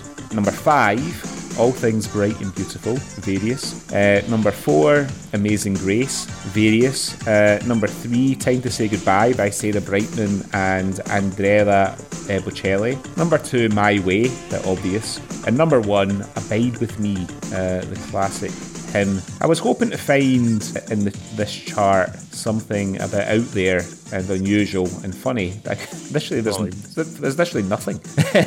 Burn, baby, burn. well, uh, Spirit in the Sky by Norman Greenbaum, I think is quite good. I might have that. just, just in the hope that I actually am on my way up to see the Spirit in the Sky and not going the other way. Okay. ever ever heard any unusual songs at a, at a funeral? Uh, no, I can't say I have. No, um, no, nothing that springs to mind. I remember somebody having uh, "Kiss from a Rose" by Seal at a funeral I was at once. Is it a Um, big Batman Forever It fan? must have been. It was- Which reminds me of what they say in that podcast that Seal's hair fell out because his hamster died. I, I did. Uh, I read something on Twitter the other day. Actually, um, somebody had posted like, you know, kids these days don't know how fucking good they've got it because you can literally just Google on your phone lyrics to a song. Yeah. And you have the full lyrics. Whereas back in the day, we used to have to kind of mumble the soft bits on Yeah, yeah. Seals like Kissed by a Rose because we didn't know what they were. So you'd be like, I don't know much to tell you.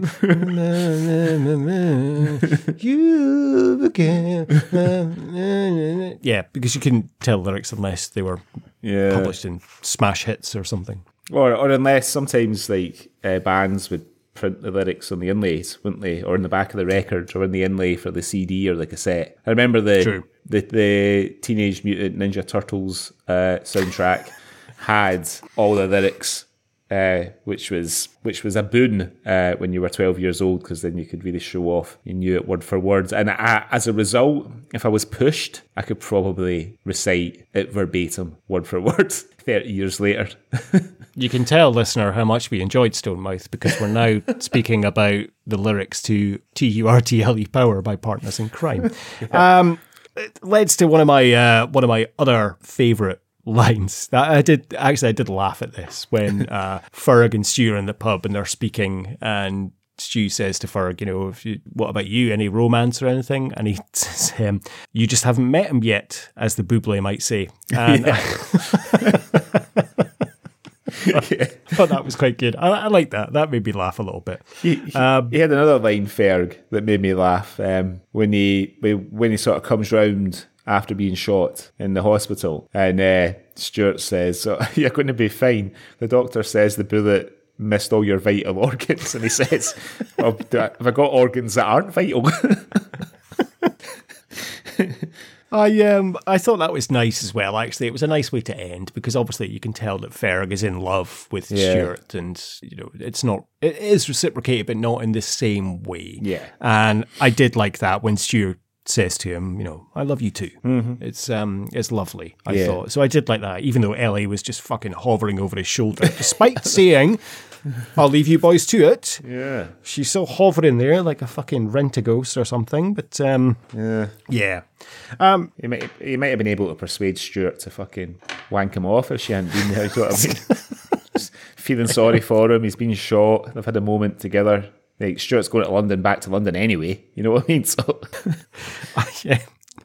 I did think though that Moray, when it was filmed, did it did look lovely. Oh, in a amazing. way, like it just beautiful. The winding streets and stuff. It did remind me of. I spent a couple of summers up in Cullen, you know, kind Mm. of up that way, and just those winding streets in the seaside kind of town. Yeah. you know, even in Aberdeen, you get a little bit of it down in like Fittie, but yeah, you do. Yeah, just lovely, kind of just beautiful the way it is. It was yeah, it was really nice. yeah. Good to see. Yeah, it's always great when we cover a uh, something that's been filmed in Scotland and the and the production team go to great lengths to show off the scenery and the it's you know that was that was, that was the best thing about Sunshine on Leith was the Edinburgh vistas. Did you notice, um, you know, so Charlotte Spencer, who plays Ellie, I noticed that she has recently been in something that I know that you're a fan of, that we're, I'm a fan of too, uh, Ted Lasso. She plays uh, Mary. The episode with Coach Beard, the sort of one-hander when he has that sort of weird night out in London. Oh yeah, Beard After Hours. Yeah. Yeah, oh, yeah. okay. Yeah. Oh, she's the um. Is she the? She's Mary. Hmm, okay. Ah.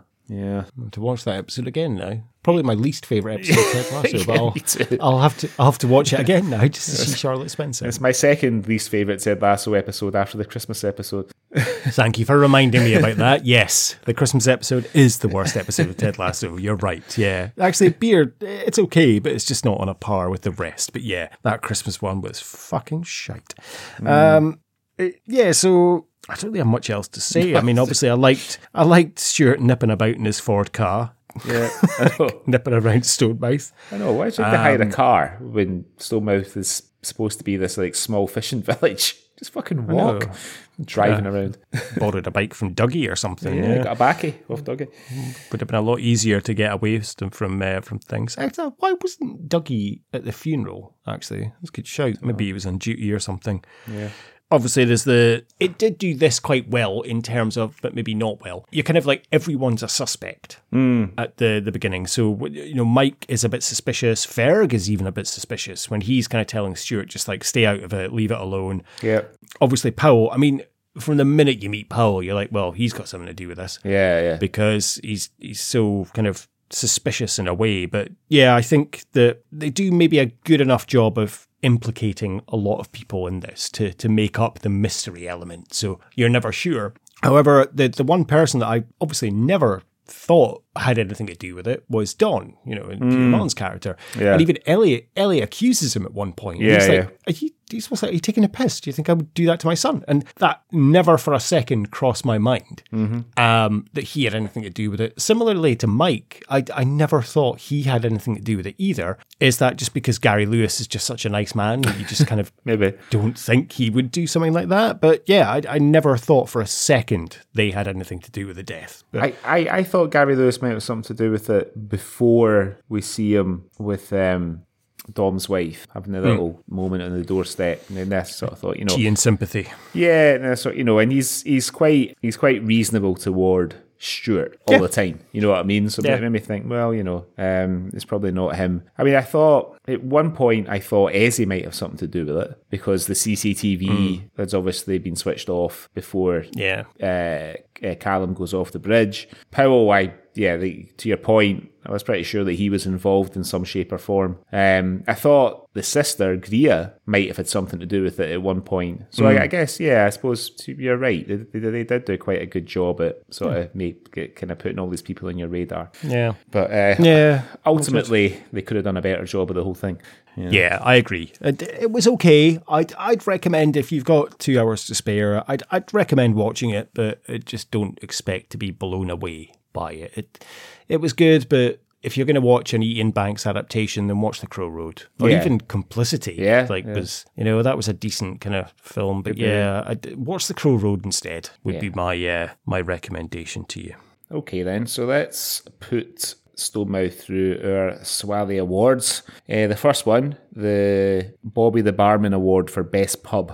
Well, the the old Moray pub, which used to be the Mason's Arms. Yeah, um, right. as they, as they say. Uh, yeah, I'd, I'd love to go for a pint there. Yeah, Definitely. me too. I like a I like a proper boozer. Um, Yeah. so that's what I put. Now, the Ewan McGregor Award for gratuitous nudity was not. I can't. I couldn't think of any nudity. It's not really, is there? No, there's not. Uh. no, there's nothing at all. Okay. Well, we'll move Unless swiftly. you on. count Joy McAvoy's ankles as our knickers go down. But no, there's there's no nudity. Yeah, Joy Joy McAvoy proving that she is better in five minutes of screen time in this than in two and a half CDs worth of Two Doors Down. Um, okay, uh, the James Cosmo Award for being in everything Scottish. I gave it to Gary Lewis. Oh, did you? Yeah. I didn't. Um, I gave it to Gilly Gilchrist. Ah, I, I- he was a close second Yeah. for me because he's had a fucking hell of a run in River City as well. Yeah. and he's been in quite a lot. But yeah, I went with Gary Lewis. But yeah, Gilly Gilchrist could. Yeah, it, he was my second choice. I would say. I'll tell you. I'll tell you some interesting things about Gilly Gilchrist. Okay, Gilchrist facts. He's a trained trapeze artist.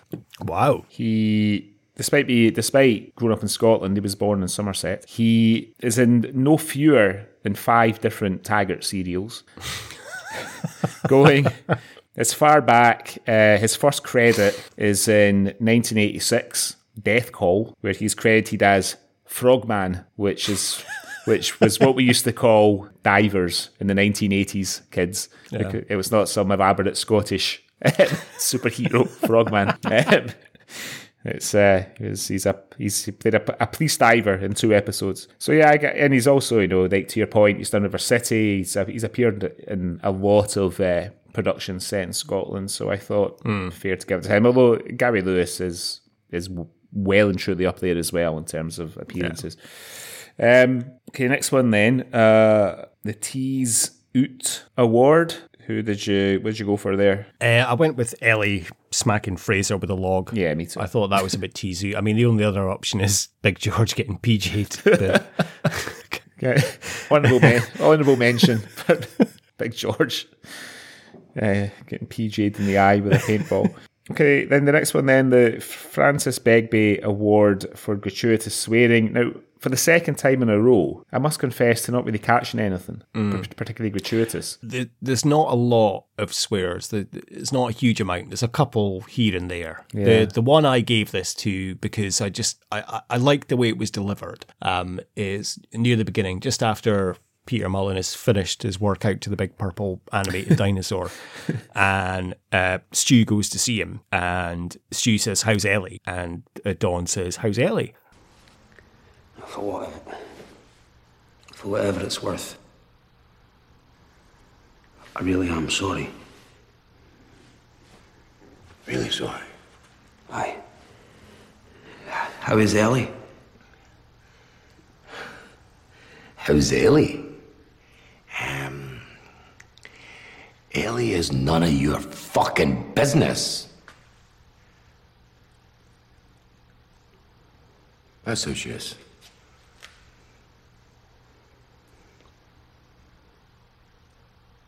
Don't let me keep you. and I just I like the delivery was just oh, it's Peter Mullen, Yeah, so the delivery was impeccable, Yeah. of course. But uh, it was just yeah, really class. nice the way he delivered that. So Yeah. that's what I gave it to. That's okay. That's good. I didn't have anything. So, yeah, it's a good one. Okay, archetypal Scottish moment. What'd you go for? Right, so I went with something that Peter Mullen says, right? And it's the words by themselves are not particularly Scottish, but the way that it's said in a Scottish accent, and I've, I tried saying it to myself in a number of different accents to see if I was right about this, and I've concluded that I am. So when Peter Mullen says, Stay where you are. towards the end of the second. When, what was going on there? Oh yeah, it's the it's the heist um, when Peter Mullen comes into the fish factory when uh, when Norrie and Fraser are trying to rip off the drug deal, and he comes in and stops it, and he says, "Stay where you are." And I was thinking to myself, there's something really Scottish about just the way about because I I can't imagine any uh, when I say the words "stay where you are" in in, a, in an urgent way like Peter Mullen does there in the in, in different accents, it doesn't have the same. It doesn't resonate in the same way. So Yeah, okay. Stay where you Would are. the Scottish not be like hud it? yeah, well, yeah, yeah. Hodit's like a sort of condensed version. Stay where you are. Stay where you are. Stay where, Stay where you are. mate. yeah. Stay where you are. Yeah. Okay. Yeah, I can I can take that. What did, what did you go for?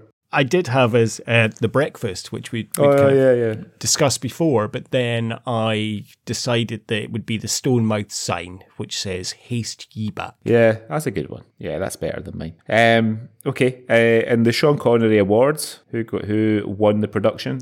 Oh, I'd like to give it to Brian Gleeson, but I'm going to give it to Peter Yeah, it has to be Peter Mullen. He's just like Yeah. you look forward to every scene he's in. Um, he's superb. Maybe Brian Gleeson does deserve an, an honourable mention, um, but uh, yeah, Peter Mullen runs away with it. Um, I would I would even say you know Naomi Battrick. I mean, she's Mm. not in it for a huge amount as Greer, but uh, as I said, she delivers like two of my favorite kind of scenes and lines, and I just I just like her kind of sass, but I, Yeah. she's not in it enough really. Mhm. Um, but yeah, it has to be Mullen. He's just fucking brilliant, and it's I don't know, it's just an understated performance as well. Like this is a kind of performance that he could be chewing up the scenery. Yeah. But he's not. It's it's still so believable. And some of the lines he, Mhm. the way he delivers it, like at the end with Powell, and you're really convinced he's got a gun to his head, and Mhm. he's just saying to Powell, "You're going to leave right now. You're going to go away, and I'm never going to know where you are because Mhm. if I do, I'll find you and I'll kill you." Yeah. And you believe it, like you know. That's why Powell is kind of Yeah. powerless almost, and he just palms the gun away and walks out. So Yeah. not aggressively, but he knows where he's he's going. He, he's got no fear that Mhm. Powell is going to all of a sudden turn that gun back on him. Yeah. And yeah, his performance is just fantastic. So yeah, Peter Mullen. All right. Well, um, yeah. By all means, go and watch Stonemouth. If it's uh, it's definitely worth a watch. Um, but it's not without its problems. So Yeah, I'd agree. it was my choice, uh, Stonemouth, um, this week. What are we talking about on the next episode of the Swally, Nikki? I've changed my mind about six times now with this. And genuinely. And listener, I genuinely mean this.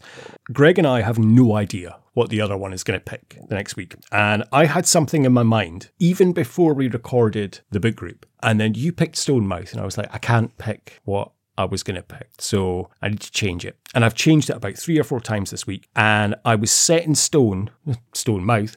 Um, funnily enough, it's the reason I didn't pick what I was going to pick because it's got stone in the title. Um, I was like, right, I've, I've got, I know what I'm picking. And I changed my mind yesterday. Uh, so, uh, because I was doing prep for our interview that we're going to be having with Ali for Scots Whay Hae later on, I was looking at kind of my favorite films and I was like, I, I can't believe we haven't actually done this Right. on the Swally before. Like, I'm genuinely surprised that we haven't done this because it's one of our favorite people on the Swally in terms of their work. So, I'd like to look at the directorial debut of the 1979 Bill Forsyth film, That Sinking Feeling. Oh, cool. Brilliant. Yeah, I can't believe you haven't done that either. I, I, Yeah, neither have I.